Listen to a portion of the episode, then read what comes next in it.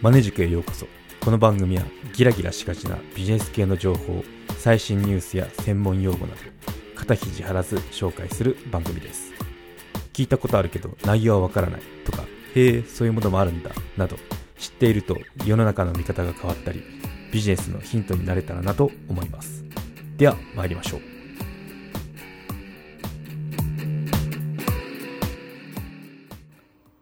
はい、今回は CM について話をしようと思います。何のための CM っていうことについて語っていこうと思います。まあ、今回は知ると世の中の見方がちょっと変わるかもしれない話ですね。はい。うん。まあ、世の中に CM って溢れてますよね。で、今テレビがあるかどうかわかんないですけど、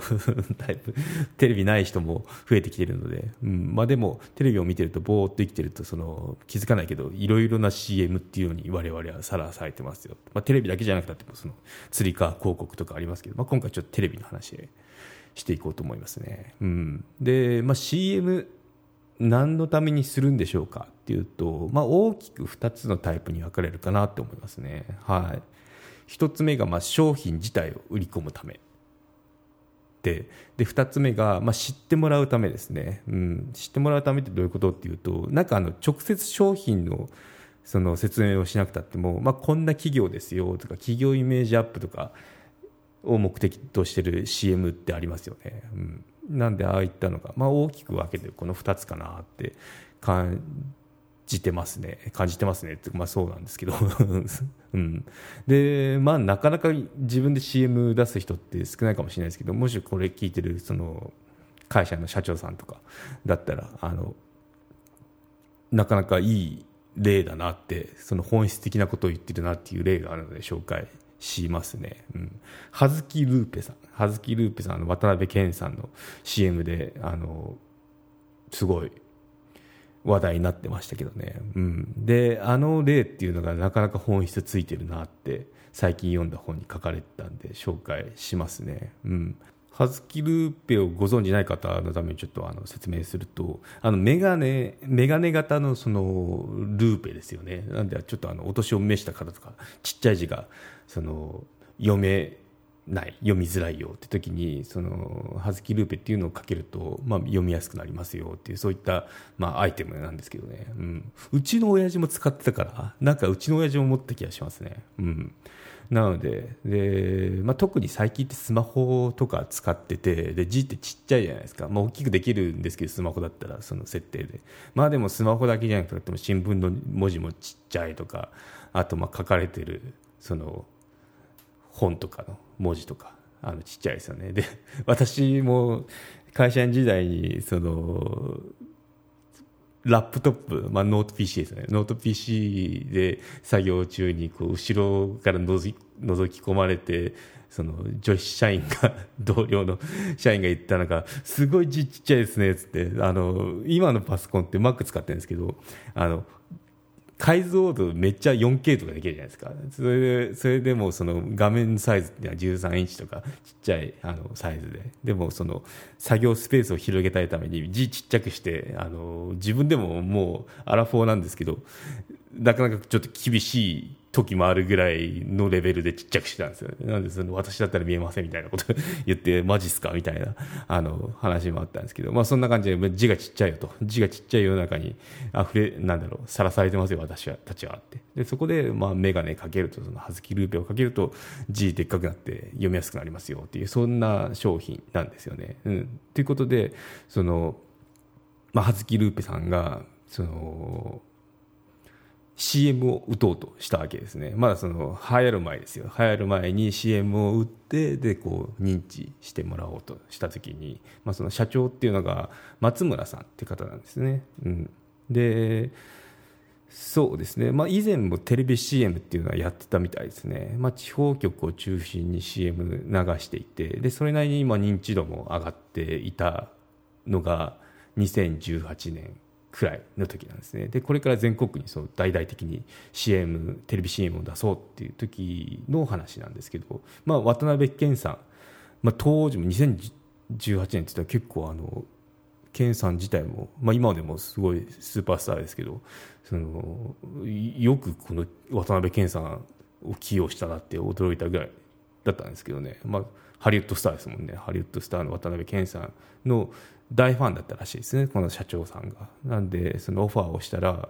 あの快く CM の出演を引き受けてくれてよっしゃーってあのなったみたいですね会社は。でまあじゃあそういうことでその CM の作成にに入ろうっていう時に制作費が100億円らしいですね。なんで結構あの辛い金額ですよね、まあ、その規模にもよると思うんですけど、まあ、なかなかの額ですよと、まあ、渡辺謙さんに100億円じゃないと思うんですけどいろいろその込み込みでその費用っていうのがかかってきて。で当たれば天国やっぱこければ地獄みたいなあの勝負だったらしいですね、うん、でその大勝負の広告制作を依頼されたのが、まあ、その大きな大企業の広告をいくつも手がけているその大物の広告クリエイターで自信たっぷりにそのまあ、今まで手がけた広告の数をプレゼンしてこんなんですよとかで今回の CM のイメージってこんなんですよみたいなのをプレゼンされるんですけどなんか社長は嫌な予感っていうのをしたみたいですね、うん。そう。まあ、有名 CM クリエイターですけどねそのプレゼンの内容を聞いてるとなんかちょっとあのつっかえるものがあったらしいんですねっていうのがまあなんかその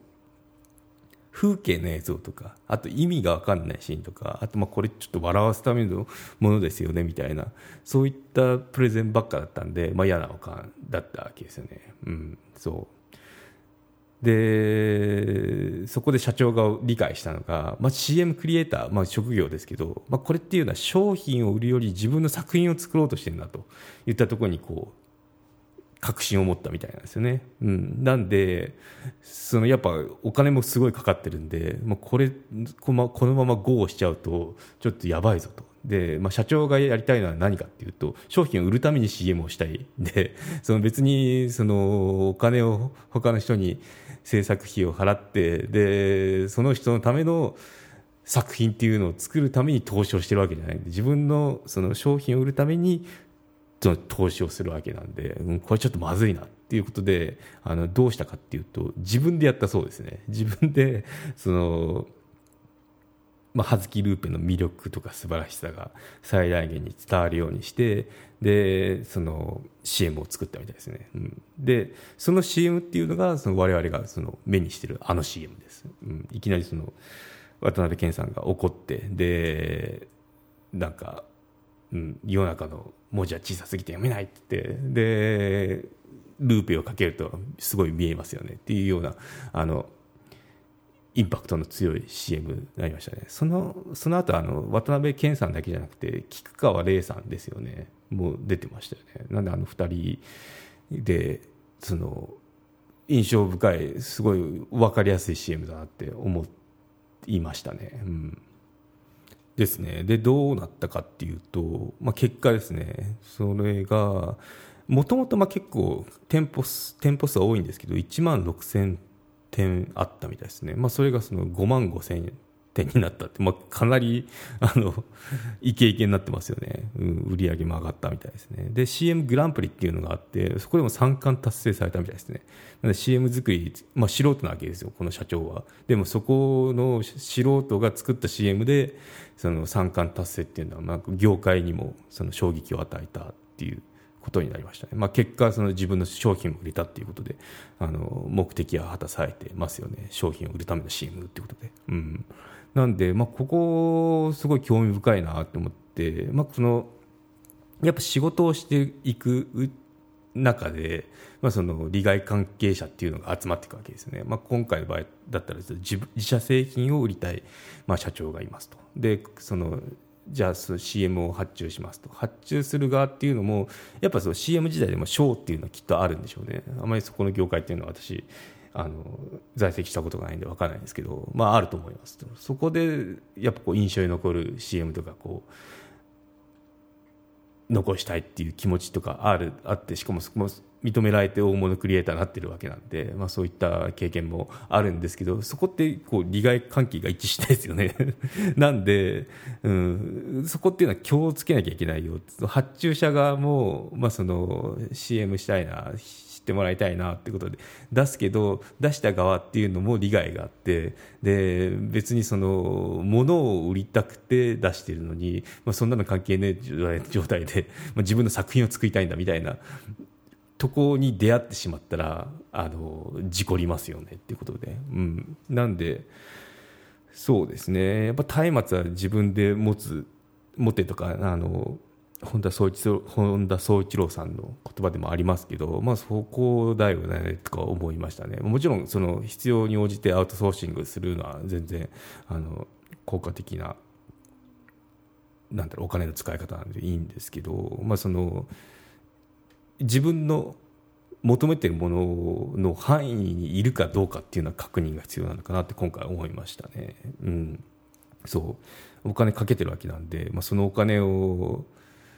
かけたお金で他の人が 自分の作品作られたらでしか売り上げも上がらないったらあの失敗ですもんね。でその額も半端じゃないよと。値段高いですよってなったらあの